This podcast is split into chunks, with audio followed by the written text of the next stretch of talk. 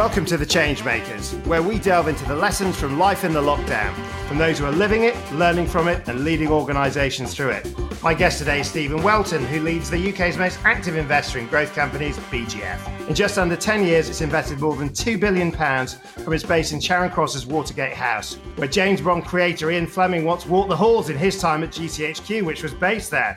Now, to continue the link and the theme, I must tell you that a recent article compared Stephen to James Bond's M.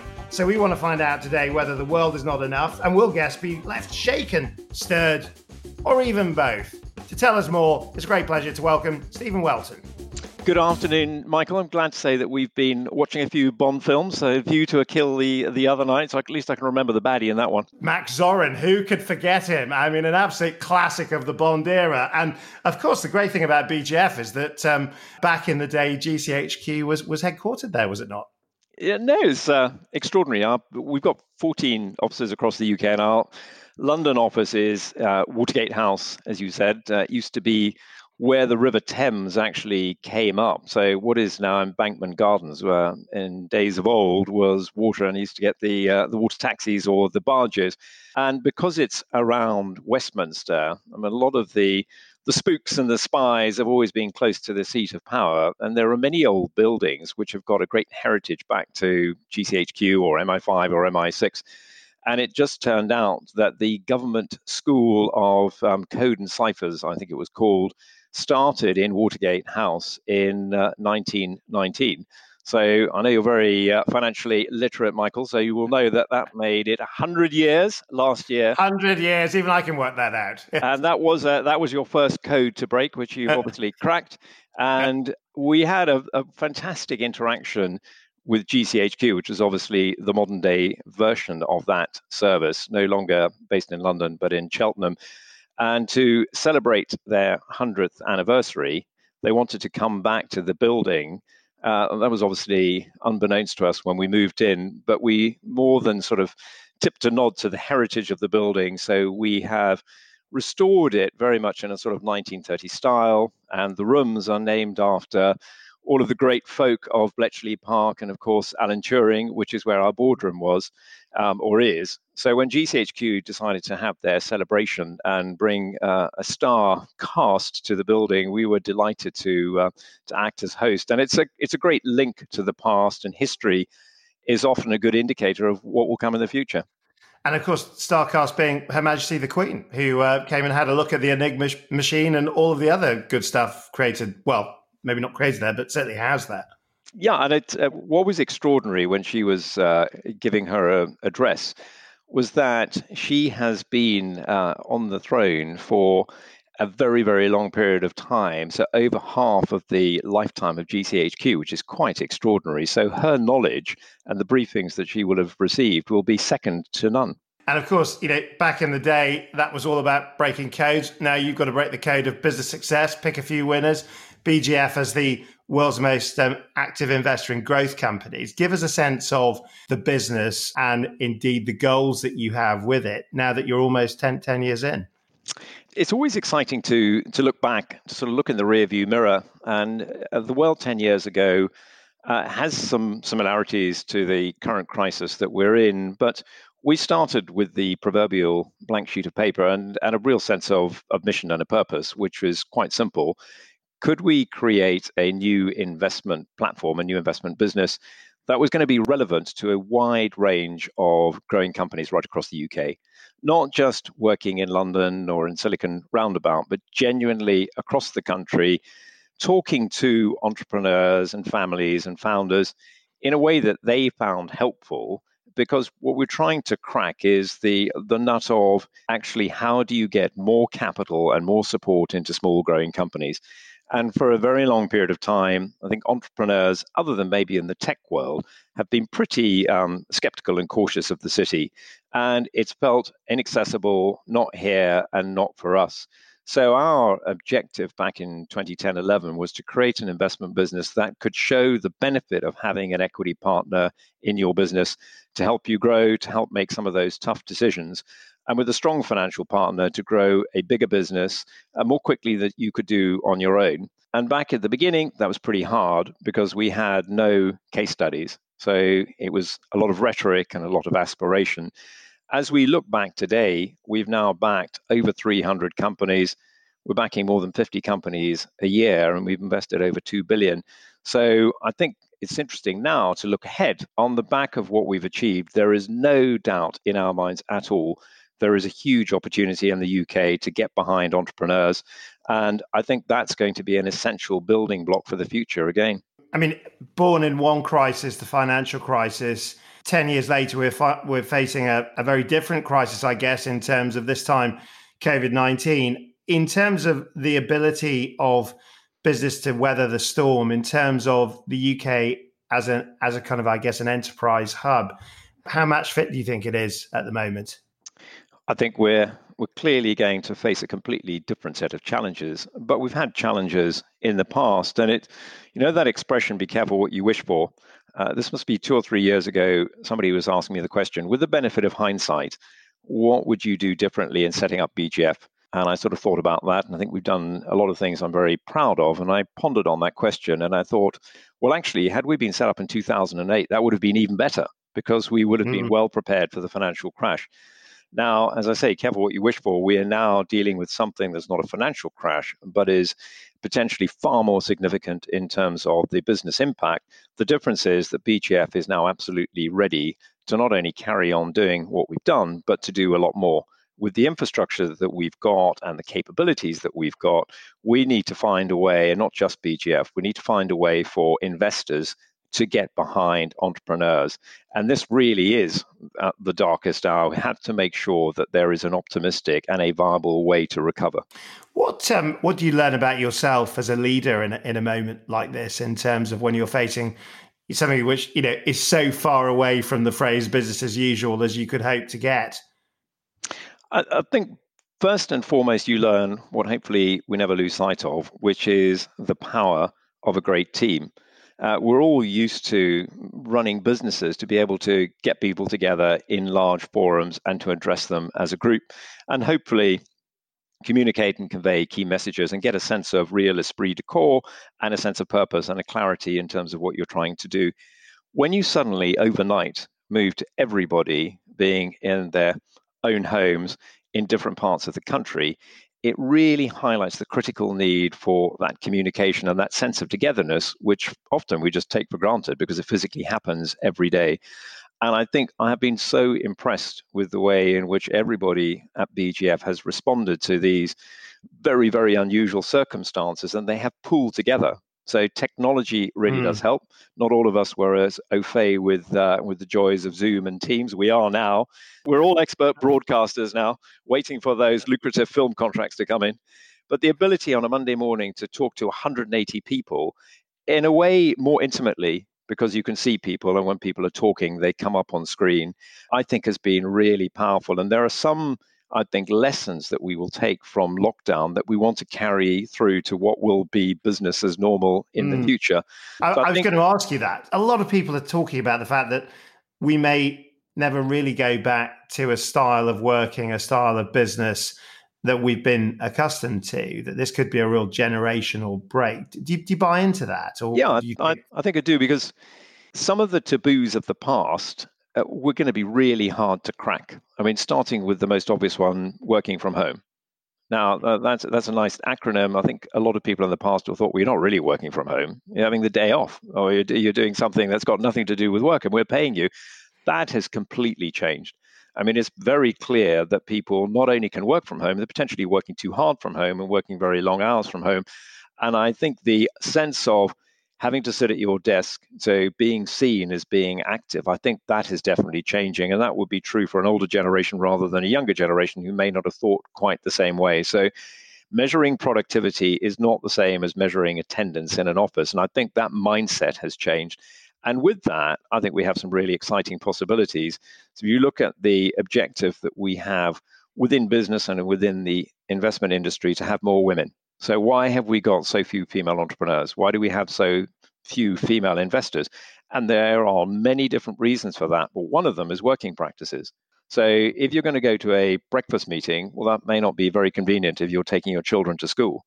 If you can have a breakfast meeting in and around a school trip, because you're doing it by way of a video conference, I think historically that would have been frowned on. I don't think that will be the case going forward. So there are going to be ways to use technology without compromising on quality, without compromising on productivity or commitment, that I think people will now be comfortable to embrace rather than in the past slightly fearful of. Obviously, the, the country is now moving to a different chapter in its fight with the coronavirus. We've seen the huge efforts expanded on combating the, the medical crisis. Of course, the economic crisis is something that the Prime Minister is going to turn to this Sunday. We're going to have much more clarity in terms of the reopening of, of the UK economy, or we, we certainly hope so. In terms of the what's next, how the UK economy opens up most effectively, what's your view in how that is most effectively done? I think we need to move, and in my view, rapidly towards what's next if you think about our reaction to this crisis, it has quite rightly had sort of two main prongs. First of all, to ensure that the health service does not collapse under the weight of demand. So the fact that we built all these Nightingale hospitals and they're not being fully utilized yet, I think is a great thing because it shows we have built the capacity. We will be able to deal with the demands, hopefully, that come on the NHS, and the NHS will not uh, fall over as a result. That was a very clear and immediate and necessary step. And I think the, the government should be commended for everything that they've done there. Sadly, that has obviously not stopped a significant loss of life, and that is one of the long term consequences of this crisis. If you think from an economic standpoint, to achieve that slowdown in the famous curve, we had to stop economic activity overnight without preparation, which was incredibly brutal in terms of the way that has landed especially on businesses which are consumer facing in the hospitality sector and the, the retail sector. And I think people have accepted that was something that had to be done at that stage. We now have to look ahead. And if we've been putting out fires by increasing capacity for the NHS, by ensuring that unemployment does not go up, and I think the furlough scheme has been very powerful, what comes next? Because you can't keep putting out fires. You've actually got to rebuild for the future. So the economy is clearly contracting very rapidly. We have to ensure that it can recover. So I think our focus now should turn to how do we build back the economy. It is unlikely to be exactly as it was before because certain things are going to have changed and certain business models won't work. But there are other business models that can be accelerated, and the green agenda is an obvious one to look at. So for us, how are we going to invest in our future? Because just mm. contracting and limiting the damage is the first part. The second part, and in my mind, the much more fundamental part for the sake of the whole economy and therefore the nation, which the Prime Minister will be addressing, I hope, is how do we recover and make sure that these are not going to be not just lost months, but lost years and lost decades. Mm, I mean, and a lot of people are worried that this is such a tricky problem because, I mean, in, in some respects, the the lockdown is the hammer that falls. But of course, this has been compared much more to a dance where, on the one hand, you've got the ever present threat of a second flare up against the needs of an economy that needs to find its way back into its rhythm. And that's going to take some, some fancy footwork to continue the analogy. Yeah, no, and um, and it's an incredibly tough position because there isn't a right answer, um, and whatever decision is taken has consequences. But because you have difficult decisions, uh, doesn't mean you can avoid them, because not making a decision is equally a choice. And we cannot choose to stay in this period of stasis because the impact on the economy is dramatic. The impact on people's well beings, on their social lives, their ability to interact, the ability to meet uh, relatives are going to have long term impacts. And so I think the, the choice for the government is how to unlock in a sensible way and to actually give people that direction and that sense of hope. And I think hope is a critical ingredient here. And we deal with entrepreneurs, and it's all about aspiration and the future. And we have to be positive, recognizing what is immediately in front of us is very concerning. I mean, and of course, keeping going, that belief in getting through. I mean, how, how's the portfolio been doing in terms of living through COVID, in terms of your investments? I have to say, remarkably well in the immediate aftermath. And that, I think, just highlights how entrepreneurs think. Uh, entrepreneurs are good at making decisions, they're good at thinking on their feet. What we've seen in this first phase of lockdown is an absolute focus on preserving cash. So, deferring uh, rent rates, deferring the tax man, using the furlough scheme to be able to try and cut down on some of your uh, direct costs. Some companies not paying their rent. So, we've gone through, uh, and I think it's a pretty remarkable achievement, maintaining to date high levels of employment and companies really preserving cash. And that, that's a good reaction to a crisis. You do whatever you can, pull whatever levers you can to try and alleviate the short term problems. That, of course, is kicking the can, in this case, a very, very short way down the road, because all of these liabilities that have been deferred have only been deferred. All of the loan interruption schemes, as uh, we keep hearing, have to be repaid back. They are not grants, they are loans. And so we will have to turn our attention to how do we actually recover the situation? And that, I think, is the focus that we are really looking at. How are you going to repay these loans? How are you then going to raise the capital to grow when the economy starts to grow? How do we avoid mass unemployment as a consequence when the furlough scheme ends? And I suppose that, that also infers quite a high degree of interventionist government in terms of keeping that show on the road.